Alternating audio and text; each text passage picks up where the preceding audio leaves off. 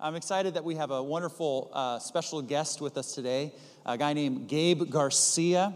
Uh, fun fact he and I attended a small group together in college, uh, and we were at a, a, a, church planting event a couple of years ago up the peninsula.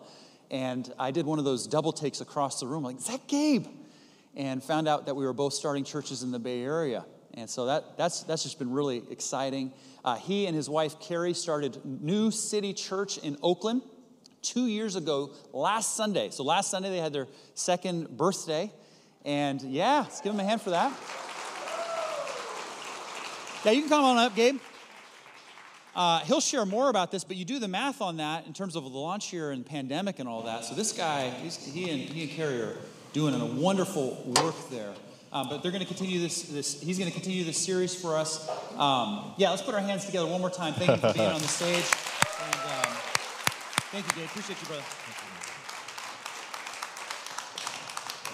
Hey, Current, it's great to be here with you. Uh, like Dave said, uh, my name is Gabe Garcia. I'm the lead pastor, church planting pastor of New City Church in Oakland, California. And it's my joy to be here with you all today.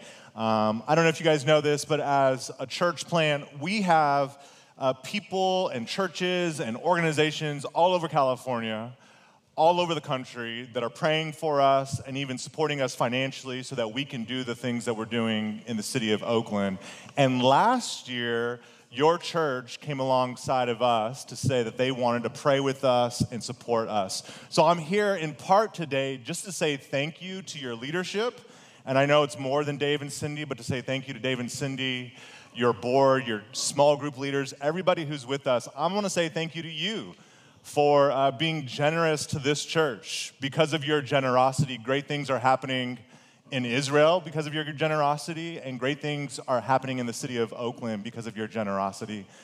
So thank you. Uh, like Dave said, two years last week. Church planting is hard. Church planting in the Bay Area is harder. Church planting in Oakland is really, really hard.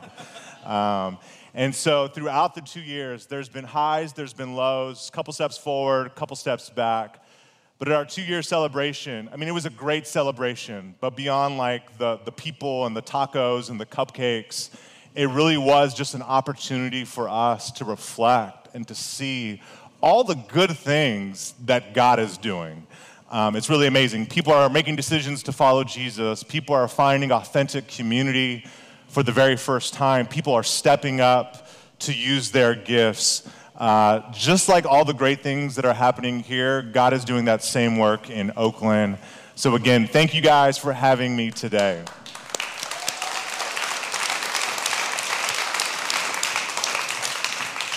2,000 years ago, uh, Jesus asked his disciples a really important question. It was a simple question, but it was a profound question. He asked his disciples, Who do you say that I am?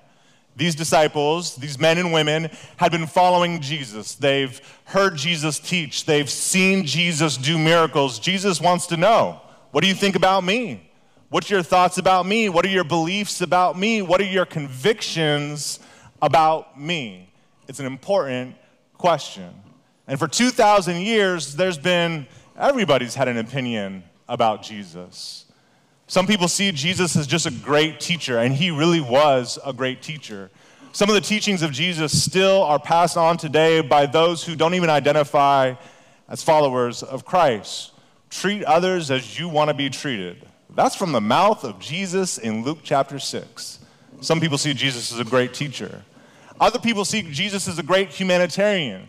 Much of Jesus' ministry was characterized by caring for the poor, feeding the hungry, and pursuing the marginalized. Some of our deepest values, values that we hold so dearly to us here in the West, values like justice and freedom and equality and humility, they all come downstream from the very teachings of Jesus. Some people saw Jesus as a great teacher, some saw him as a great humanitarian. Some people decided that they wanted to worship Jesus, and some people decided that they wanted to have Jesus crucified. But who do we say that Jesus is? For us today, this is, again, one of the most profound and important questions that we'll ever answer. Now, there are other important questions. Where do you want to live? Who do you want to marry? Where do you want to send your kids to school? These are all important questions, but all of these questions, they pale in comparison to us determining for ourselves who we believe Jesus Christ to be. And wherever you're at in your spiritual journey, you're searching and seeking, maybe skeptical. Maybe you're here today and you've been following Jesus for the last five years, 10 years, 20 years. Wherever you're at in your journey today, I think this is still one of the most important decisions. And because of that, wherever you're at in your journey, I believe today can be a turning point for all of us as we clarify in our minds and hearts who Christ is, as we decide, hopefully, for ourselves that we would run after him, we might actually experience more joy and more purpose. And that's what I want for us today more joy in Jesus and a clarity for the purpose and the mission of our lives. Amen? Let me pray for us and then we'll continue. Heavenly Father, it is a deep honor to be here at Current Church in Silicon Valley. I thank you for their partnership in the gospel. I just want to pray a blessing over this church. I pray that this church would continue to expand and grow in its reach and its impact. I pray that this church is around for the next five years, 50 years, and 100 years. I pray 100 years from now, this church is still proclaiming the gospel of Jesus Christ. And is proclaiming the gospel and having great impact in part because of the faithfulness of the people in this room today. And Heavenly Father, as we run after truth and we ask this question Is Jesus God? We do ask that your Holy Spirit would be encouraging us, challenging us, comforting us, and bringing clarity to this all important question. It's in Jesus' name we pray. Everybody said, Amen. The first question, the first heading on kind of my little outline, if you're a note taker here today, is this How did Jesus identify himself? It's a really important question. Again, for 2,000 years, everybody has had an opinion about Jesus, but what did Jesus actually think about himself and his own identity. How we identify ourselves is important. We may identify ourselves in part uh, by our family. Uh, my name is Gabe. I'm a father. I have three kids, and I've been married to my wife for 16 years. That's a part of who I am.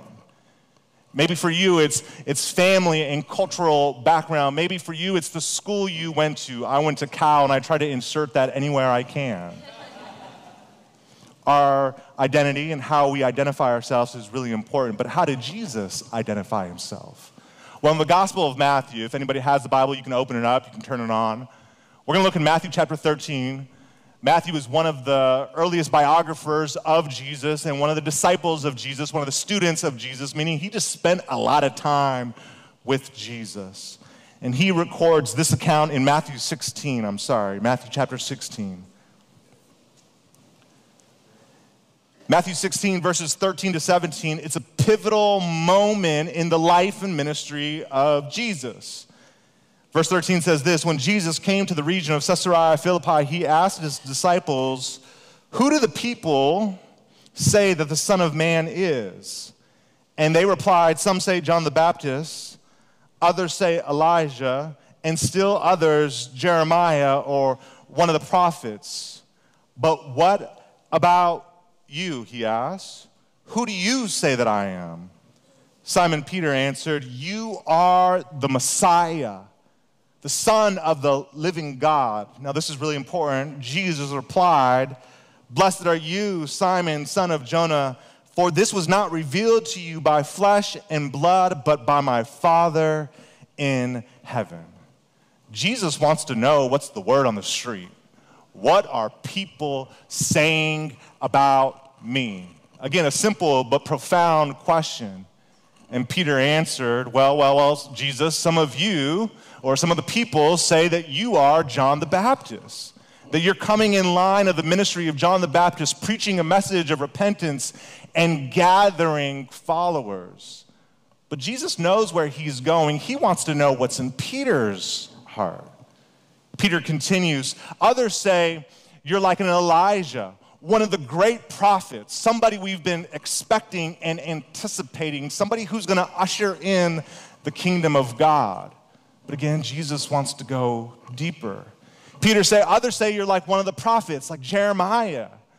You're, you're a spokesperson on behalf of God, and you're calling God's people back to God Himself.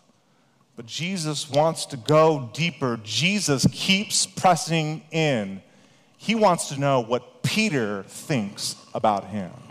And I think there's something there for each and every one of us. Again, wherever you're at in your journey, Jesus is pressing in on each and every one of us. Who do you say that Jesus is?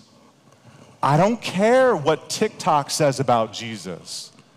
I, I, I, don't care what the New Yorker says about Jesus. I don't care what Duke Divinity School says about Jesus. I want to know what you say about Jesus. And I just believe this I believe that Jesus demands a response. He's worthy of a response. He's worthy of us putting in time, energy, and prayer to determine for ourselves, not based on what other people say. We've got messages and noise coming at us from every single angle. Can we shut it down for a minute and determine for ourselves who we believe this man really is? Now, if you're here and you want to start that journey, because I assume that there's people here that don't identify as Christians, I'm just so thrilled that you're here. It takes a lot of stinking courage to walk into a church building with a bunch of other Christians singing songs and clapping in the dark. That's weird. But we love being weird, and we're just glad that you're here with us. If you're here and you want to start your journey, I would just say start with the Gospels the earliest historical accounts of the life and ministry of Jesus. If you had a Bible on your phone or if you have a Bible at home, the Gospels are in the New Testament Matthew, Mark, Luke, and John. Just start reading there. Put aside the, the books and the lectures and the TED Talks. There's going to be time for all of that. But sit in a room, sit at a coffee shop, bring a notepad, Maybe just pray a simple prayer God, if you're there, I want to know who Jesus is. Would you help me to see him clearly? Write down your questions. Your questions are important. Write down your doubts. Your doubts are important. But Jesus demands a response. Now, Peter, he would eventually speak up on behalf of the disciples, and he would say this about Jesus that Jesus is the Messiah, the Son of the living God. And this is no small confession.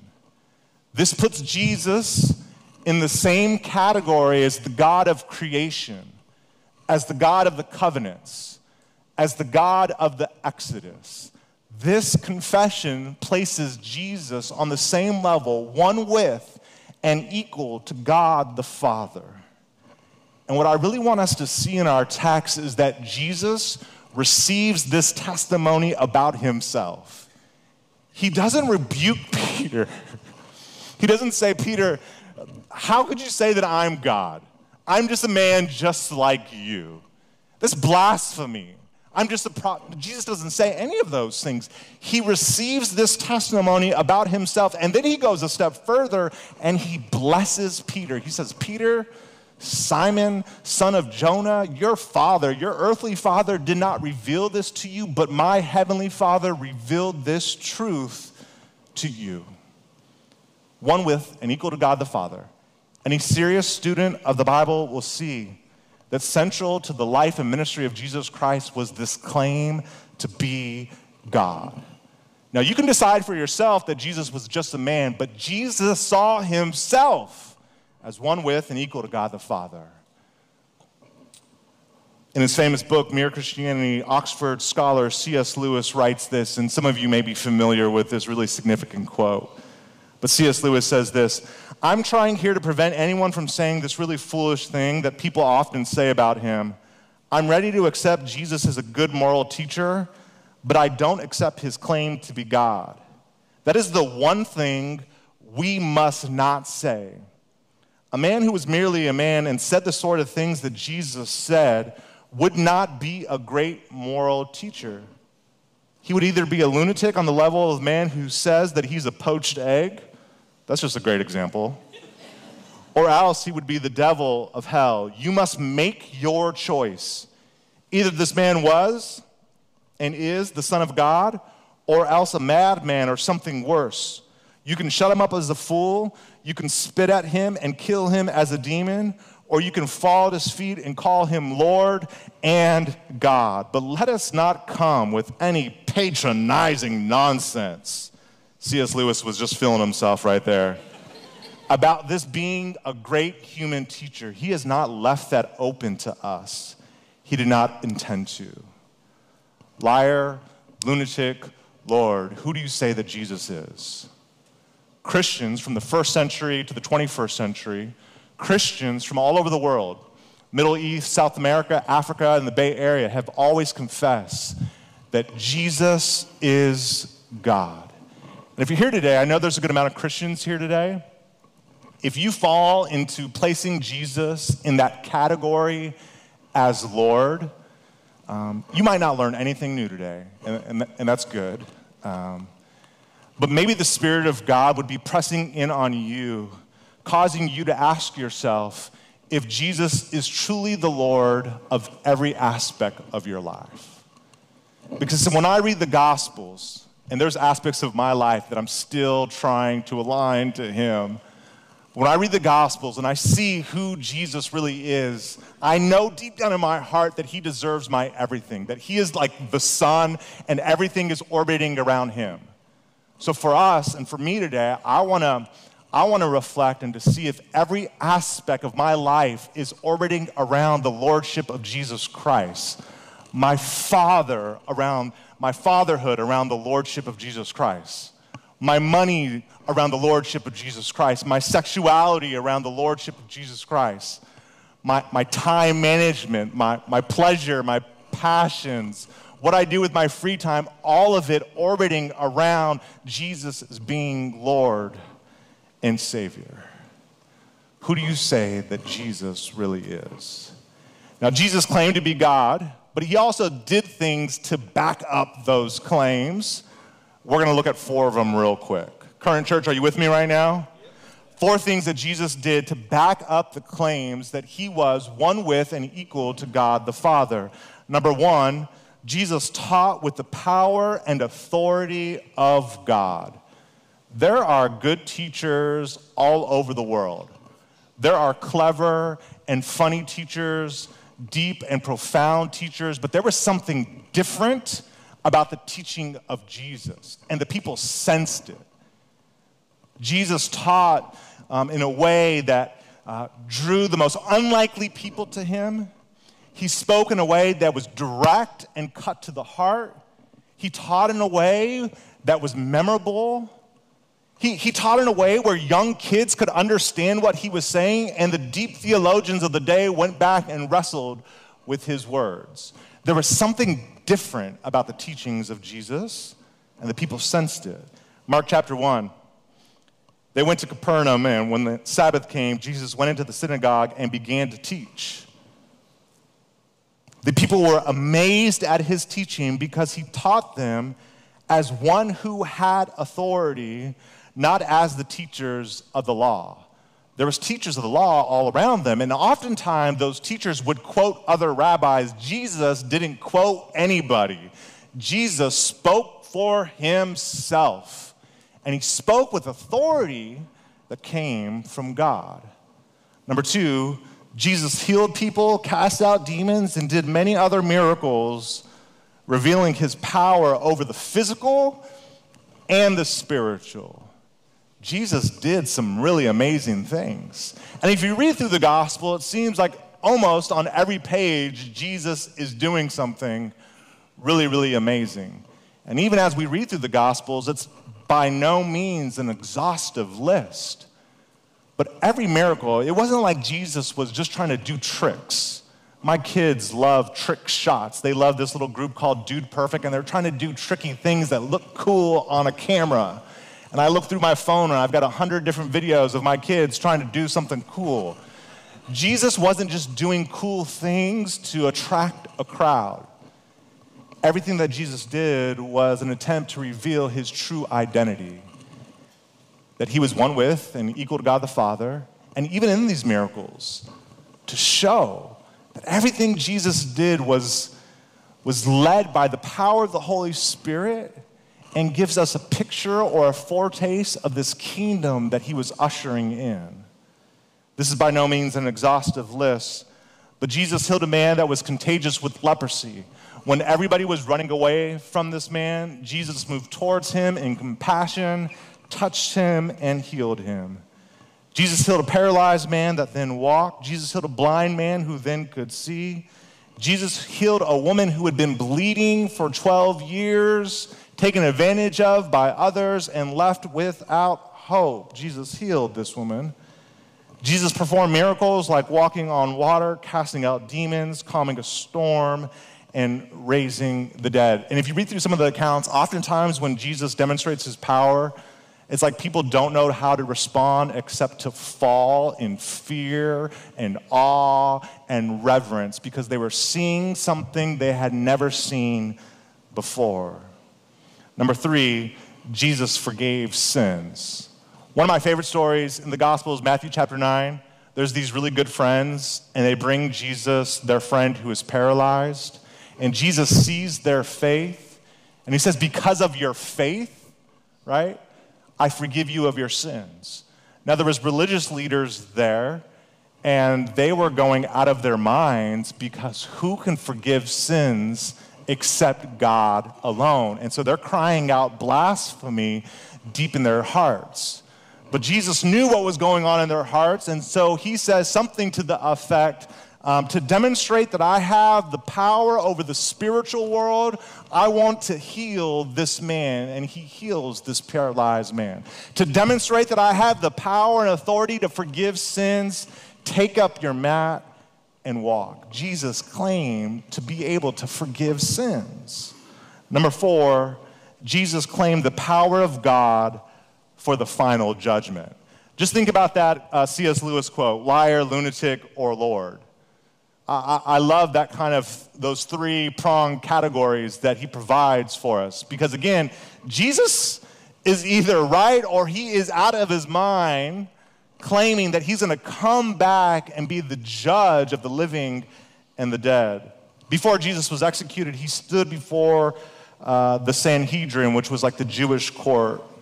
And the high priest at the time um, wasn't encouraged by how the trial was going, so he presses in on Jesus. Listen to this in Mark chapter 14. Again, the high priest asked him, Are you the Messiah, the Son of the Blessed One? I am, said Jesus. And you will see the Son of Man sitting at the right hand of the Mighty One and coming on the clouds of heaven.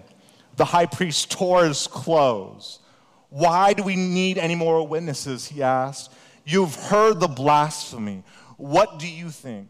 And they all condemned him as worthy of death. Here in this text, not only does Jesus claim to be the Messiah, he claims to be the one who will come back in divine power, divine authority, and judge the living and the dead. What I want us to see, current church, is that Jesus doesn't make some one off comment about being like God or having a special relationship with God or having the divine power of God. Again, everything that he says, everything that he does is about revealing his true identity. Some had eyes to see, and some didn't. Now, what was the result of all of this? After three years of faithful ministry, proclaiming the gospel of the kingdom, demonstrating the, the arrival of the kingdom through these miracles, the next heading for our notes today is this that Jesus was executed for his claim to be God. Again, the people of the day, they made their decision. Have you made your decision? They decided, they determined, based on what they saw and what they heard, that Jesus deserved death. After his Jewish trial, Jesus was handed over to Roman authorities, specifically Pilate. And he stood on trial before Rome, the most powerful empire of the world. Now, Pilate didn't necessarily see anything wrong with Jesus, but because of political pressure, we don't know anything about political pressure, But because of political pressure, he sent Jesus to the cross to die. Jesus was crucified, Jesus was killed, Jesus died, he was buried and placed in the tomb. Jesus, the Son of God, died. Now, with three kids at home, oftentimes around a dinner table, we learn a little bit about what's going on in the playground. And we'll hear about uh, some young boys or some young girls that seem to be kind of adopting or stepping into that reputation as a bully. And the last thing you want as a parent, like the one thing you hope for, is yes, I want my kids to know Jesus, but two, I don't want them to be bullies at school. No one wants a kid who's a bully. When we look at this text, I just want us to know as we think about the death of Jesus Christ, no one can bully God.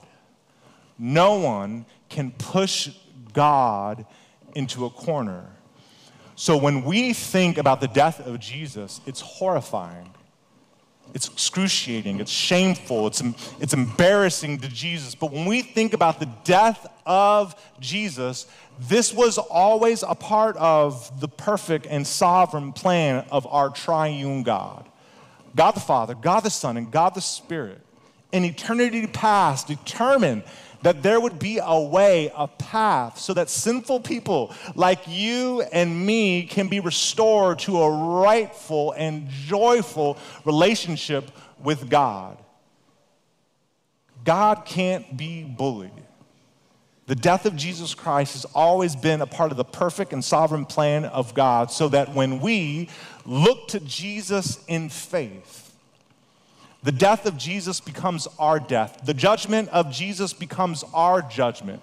Jesus willingly goes to the cross to stand in our place for our sins so that we could be forgiven and so that we could be welcomed back into a life giving relationship with God. Amen, current church? And this death actually set the stage for the greatest victory in human history. Our next heading is this Jesus was resurrected, proving he was God.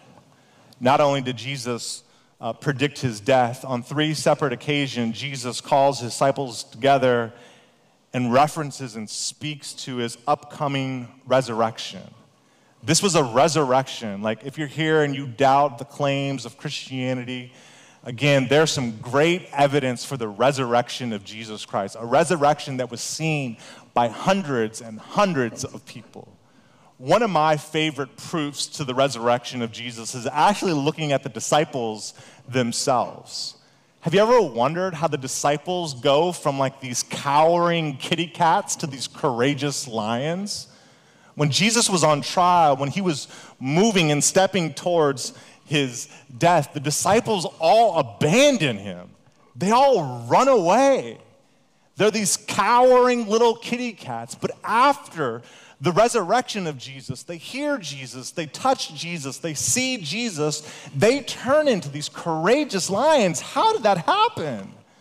Many of these disciples would spend the rest of their lives proclaiming the truth of Christ and the gospel, and then eventually giving up their own lives because of Christ. And that courage and that strength was in part fueled by the reality of the resurrection of Jesus Christ. The tomb could not hold Jesus down, he got up.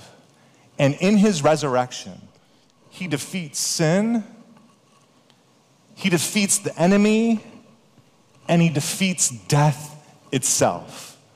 The resurrection of Jesus Christ is again a foretaste or a picture of a resurrection that will be ours.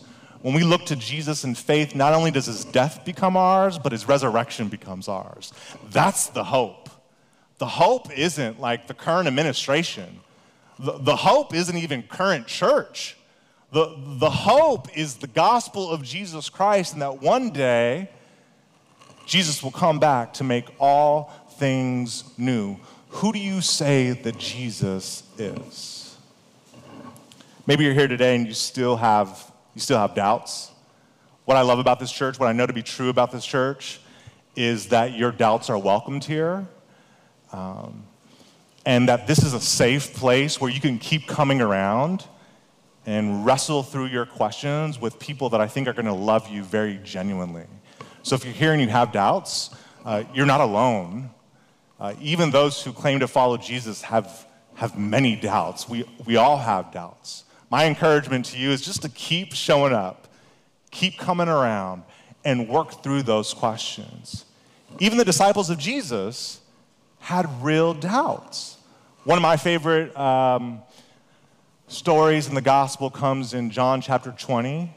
Um, many of the disciples had seen Jesus, but there was one disciple who hadn't seen Jesus after his resurrection. His name was Thomas. And Thomas is very bold. He's hearing the stories about the resurrection of Jesus Christ, and he says, Nope, I'm not buying it. He says, Unless I see his hands where they put the nails in his hands, I'm not going to believe. Unless I can touch his side where they pierced him with the sword, I'm not going to believe. And Jesus enters into the room. And what I love about this scene is that Jesus is gentle with Thomas. And he'll be gentle with you. But in his gentleness, he has no fear in also leading Thomas to the truth. So Jesus gently takes Thomas by the hands and says, Look at my hands. See where they pierce me with the nails. And Thomas, look at my side. See where they, they thrust me with the, with the sword. And, and Thomas looks into the eyes of Jesus with a heart of worship and says, My Lord and my God. If you're here today and you have doubts, your doubts are welcomed here. Your doubts are welcomed by God. God will be gentle with you, but God, I believe, will also lead you to the truth. I hope in the near future, whether that's five minutes from now, five weeks from now, five years from now, you will see Jesus for who he really is your Lord and your God. Someone who is worth following and someone who is worthy of worship. And for the rest of us here who joyfully follow Jesus, um, as we think about who Jesus really is, I think a question we need to ask ourselves every single day, every day we wake up who is Jesus in my life? Hope we would see him as our Lord and God, someone who's worthy of following, someone who's worthy of worshiping, that everything about our lives would orient around him. Everything we do would be with him and for him. Current church, let's pray.